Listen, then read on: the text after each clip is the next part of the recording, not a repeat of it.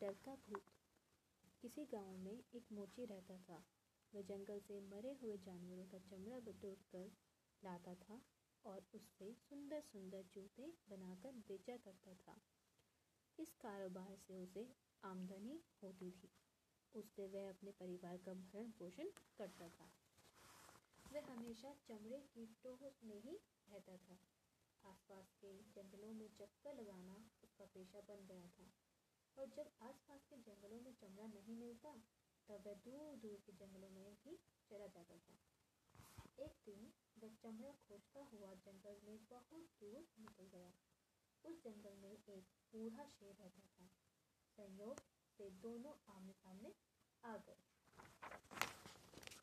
फिर क्या हुआ? शेर को सामने देखकर मुझे डर गया, परंतु उसके आश्चर्य का ठिकाना ना रहा। जब उसने देखा कि शेर ने उस पर ना तो हमला ही किया और ना ही उसे देखकर क्रोध से गुर्राया बल्कि शेर ने मोची से कहा, भाई, मैं तो बहुत बूढ़ा हो गया हूँ। मेरी टांगे अब कमज़ोर हो गई हैं, इसलिए जानवरों के पीछे दौड़ने में मुझे कठिनाई होती है और मेरे पैरों में कांटे चुप जाते हैं। क्या तुम मेरे लिए दो जोड़ी जूते बना सकते हो? अगर हाँ तो मैं तुम्हें बहुत सारा चमड़ा दिखाता हूँ। शेर की बात सुनकर मोची को आश्चर्य के साथ साथ प्रसन्नता भी हुई। उसने कहा, बेशक, मैं तुम्हारे लिए जूते अवश्य बना दूँगा। मुझे वहाँ ले चलो जहाँ चमड़े पड़े हुए हैं। शेर ने मोची को साथ लिया और वह उस स्थान पर जा पहुँचे, जहाँ शेर की मान थी। मान के आसपास तरह तरह के जानवरों के चमड़े बिखरे हुए थे। शेर जब जब जानवरों का शिकार करता था, वह उन्हें यहीं लाकर खाता था। इसी प्रकार वह मांस खाकर चमड़े को इधर उधर छोड़ देता था। इसलिए मोची को यहाँ पर बहुत सारा चमड़ा मिल गया। वह उसे वहाँ से उठाकर अपने घर ले गया। जाते समय उसने शेर को वचन देते हुए कहा, मैं बहुत शीघ्र ही तुम्हारे जूते बनाकर ला दूँगा। इस घटना के बाद कई महीने बीत गए। शेर अपने जूतों का इंतज़ार करते करते थक गया, परंतु उसे उसे न जूते ही मिले, न मोची ही आया। इधर मोची इतना सारा चमड़ा पाकर अपने भाग्य को सराह रहा था। उसने अपना काम धंधा बढ़ा लिया। दो चार आदमी काम पर रखकर उसने जूते बनाने शुरू कर दिए। उन चमड़ों से उसने सैकड़ों जूड़ी जूते बनाए और उन्हें बेच बेच कर वह मालामाल हो गया। अमीर होते ही गाँव में उसकी ठाक जम गई और उसका आदर भी होने लगा। इसी अमीरी में वह शेर को दिया हुआ वचन भी भूल गया। जब शेर इंतज़ार करते करते थक गया तब उसने सोचा चले जरा मोची का पता लगाए वह मोची का घर खोजते खोजते उसके गाँव में पहुँच गया परंतु वह ठहरा जंगली जानवर। वह गाँव की सड़कों पर खुलकर घूम नहीं सकता था क्योंकि गाँव का गाँव वाले आसपास उस पर टूट पड़ते मोची अब बड़े आराम से हम्म, फिर क्या हुआ? मोची अब बड़े आराम से पहले अपने घर से घर में रह रहा था। उसने अब जंगलों में जाना छोड़ दिया था। जंगलों में चमड़े लाने का काम उसके नौकर ही करते थे। इस कारण मोची से मिलने में शेर को बहुत परेशानी हुई। इन परेशानियों के कारण शेर को मोची पर बहुत गुस्सा आया। उसने सोचा, अगर मोची अकेले में मिल जाए तो उसे चबा डालूं। इस निश्चय के साथ ही वह मोची के घर की बगल वाली झाड़ी में छिप गया। उसने तय कर लिया था कि जब कभी मोची घर से निकलेगा वह उस पर टूट पड़ेगा। इस तरह दो दिन गुजर गए, परंतु मोची घर से अकेले एक बार भी नहीं निकला। जब भी वह निकला, निकलता तो उसके साथ कोई ना कोई अवश्य होता। किंतु तीसरे दिन संध्या के बाद जब सब काम करने वाले घर चले गए तो मोची को चमड़े के एक टुकड़े की ज़रूरत पड़ी। वह चमड़े का टुकड़ा सूखने के लिए बाहर डाल दिया गया था। उसे लाने के लिए रात के अंधेरे में वह अकेला ही बाहर निकल पड़ा। जो ही वह घर से निकला, वर्षा की मोटी मोटी बूंदें पड़ने लगी। मोची बरामदे में ही खड़ा हो गया और खड़े खड़े बोलने लगा, न डर बाघ से, न डर सिंह से, बस डर यही टिप टिप्पा से।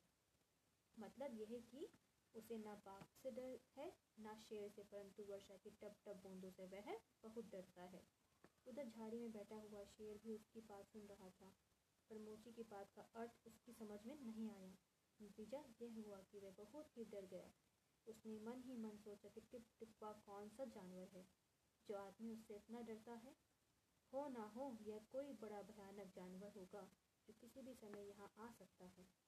इसलिए यहाँ बैठे रहने से खतरा है, यहाँ से भाग जाने में ही भलाई है। इतना सोचकर वह झाड़ी से निकला और मोची के सामने से होकर जंगल की ओर भागने लगा। रात के अंधेरे में मोची ने जैसे ही उसे भागते हुए देखा उसे अपने गाँव के धोबी के भागे हुए गधे की याद आ गई। उसने सोचा, यह धोबी का वही गधा है जो कई दिनों से लापता है। चलो इसे पकड़ लें।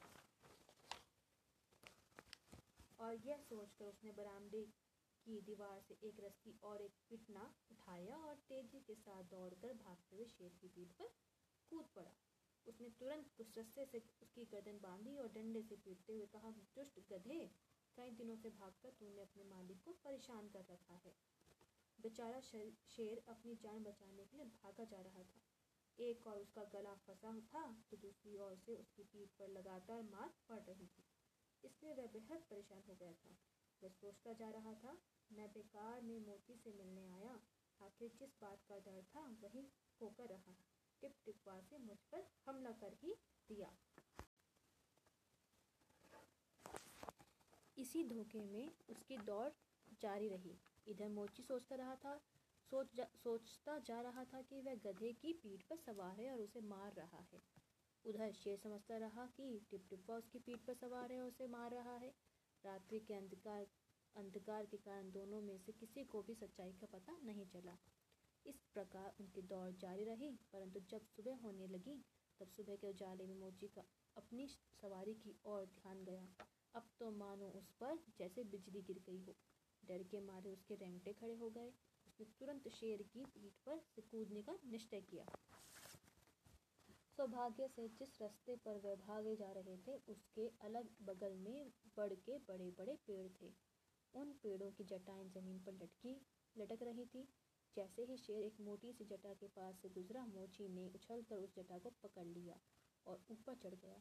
उस पर एक, उस पर पेड़ में एक खो थी, वो उसी में छिप गया।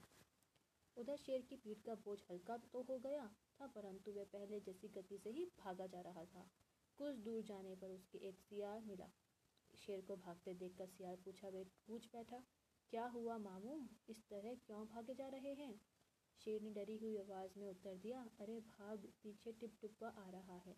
इस पर सियार बोला, पर पीछे तो कोई नहीं दिखाई देता है। कौन है ये टिप टिप्पा कहाँ है? शेर कुछ रुका और लंबी सांस लेकर बोला, उस बड़ के पेड़ की खो में बैठा है। अगर खैर चाहता है तो यहाँ से भाग जा। सियार अकड़कर बोला अच्छा मामू, तुम यहीं ठहरो, मैं उसे देख कर आता हूँ। शेर अब वहीं बैठकर सुस्ताने लगा। सियार पेड़ के पास पहुँचा इधर उधर देखा, वह पेड़ धड़क पेड़ पर चढ़ गया और खो में झांकने लगा। खो में अंधेरा था उसे कुछ भी दिखाई नहीं देता था। उसने दूसरी बार खो में मुँह डाला ही था कि वह एक एकदम झुलस गया। हुआ यह था कि मोची ने खो में जाते ही अपनी चिल्लम सुलगाई और थकावट मिटाने के लिए दम पर दम लगाने लगा।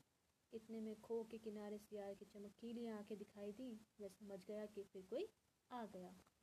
उसने चिल्लम मुँह से लगाई और उसे इतनी ज़ोर से खींचकर कश मारा कि चिल्लम में आग की लपटें उठने लगी। उन्हीं लपटों से सियार का मुँह झुलस गया। जला मुँह लेकर सियार पेड़ पर से कूदा और भागने लगा। उसे भागता देख कर शेर भी उसके साथ दौड़ने लगा। कुछ दूर जाने पर उसने सियार से पूछा, क्या हुआ? टिपटिप्पा ने क्या किया? सियार भागते भागते ही बोला, भागो, वह टिपटिप्पा नहीं है। वह मुँह झोसा है। उसने मेरा मुँह झुलसा डाला है। चलो यहाँ से दूर चलें। अब क्या हुआ? इतना कहकर दोनों आगे बढ़े और कुछ दूर जाने पर उन्होंने एक बंदर को सामने से आते हुए देखा। उनको इस तरह भागते हुए देखकर बंदर दंग रह गया। उसने उन्हें रोककर पूछा, क्या हुआ चाचा? क्यों भागे जा रहे हो? कुछ मुझे भी तो बताओ, बताते जाओ। शेर ने कहा, अरे, जा यहाँ से भाग, पीछे टिपटिपा है। तभी सियार बोल पड़ा, अरे, टिप वह टिपटिपा ही नहीं, मुँह झौसा भी है। बंदर ने इधर उधर देखकर देखा पर उसे कुछ भी दिखाई नहीं दिया।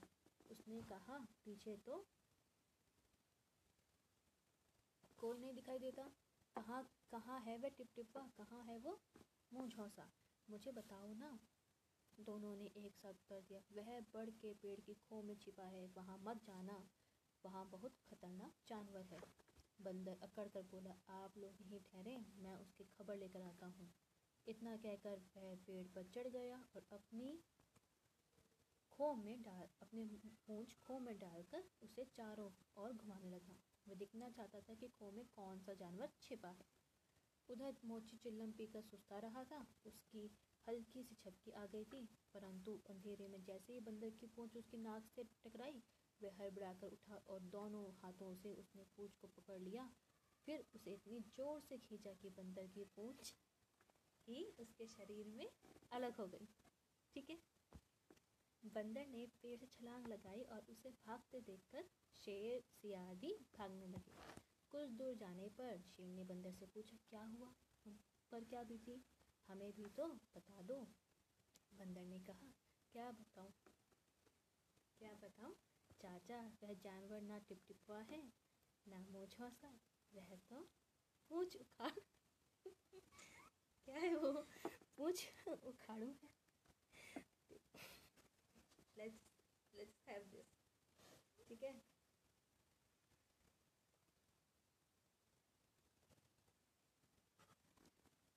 पूछ उखाड़ू है? देखो ना, उसने मेरी पूछ की, उखाड़ ली। चलो यहाँ से भाग चलें। शेर बोला, मैंने तुझे कहा, वहाँ जाने से मना किया था, पर तू नहीं माना। अब यहाँ रहना खतरे से कारी नहीं है। इतना कहकर तीनों एक घने जंगल की ओर चले गए। जब बहुत देर तक खो के मुँह पर कोई नहीं आया तब मोची डरते डरते उसमें से निकला और अपने घर की ओर चल दिया। ये थी, इसने लिखी थी सौम्य सरकार। शेर ने कहा, अरे, जा यहाँ से भाग, पीछे टिपटिपा है। तभी सियार बोल पड़ा, अरे, टिप वह टिपटिपा ही नहीं, मुँह झौसा भी है। बंदर ने इधर उधर देख कर देखा, पर उसे कुछ भी दिखाई नहीं दिया। उसने कहा, पीछे तो कोई नहीं दिखाई देता। कहाँ कहाँ है वह टिपटिपा? कहाँ है वो मुँह झोंसा? मुझे बताओ ना। दोनों ने एक साथ उत्तर दिया। वह बढ़ के पेड़ की खो में छिपा है। वहाँ मत जाना। वहाँ बहुत खतरनाक जानवर है। बंदर अकड़ कर बोला, आप लोग यहीं ठहरे? मैं उसकी खबर लेकर आता हूँ। इतना कहकर वह पेड़ पर चढ़ गया और अपनी खो में डाल, अपनी पूंछ खो में डालकर उसे चारों ओर घुमाने लगा। वह दिखना चाहता था कि खो में कौन सा जानवर छिपा है। उधर मोची चिल्लम पीकर सुस्ता रहा था, उसकी हल्की सी छपकी आ गई थी, परंतु अंधेरे में जैसे ही बंदर की पूंछ उसकी नाक से टकराई, वह हड़बड़ाकर उठा और दोनों हाथों से उसने पूंछ को पकड़ लिया। फिर उसे इतनी ज़ोर से खींचा कि बंदर की पूंछ ही उसके शरीर में अलग हो गई। ठीक है? बंदर ने पेड़ से छलांग लगाई और उसे भागते देखकर शेर सियादी भागने लगे। कुछ दूर जाने पर शेर ने बंदर से पूछा, क्या हुआ? पर क्या बीती? हमें भी तो बता दो। बंदर ने कहा, क्या बताऊँ? क्या बताऊँ? चाचा, वह जानवर ना टिपटिपा है, ना मोछौसा वह तो पूछ उखाड़ क्या है वो? पूछ उखाड़ू है? लेट्स लेट्स हैव दिस ठीक है?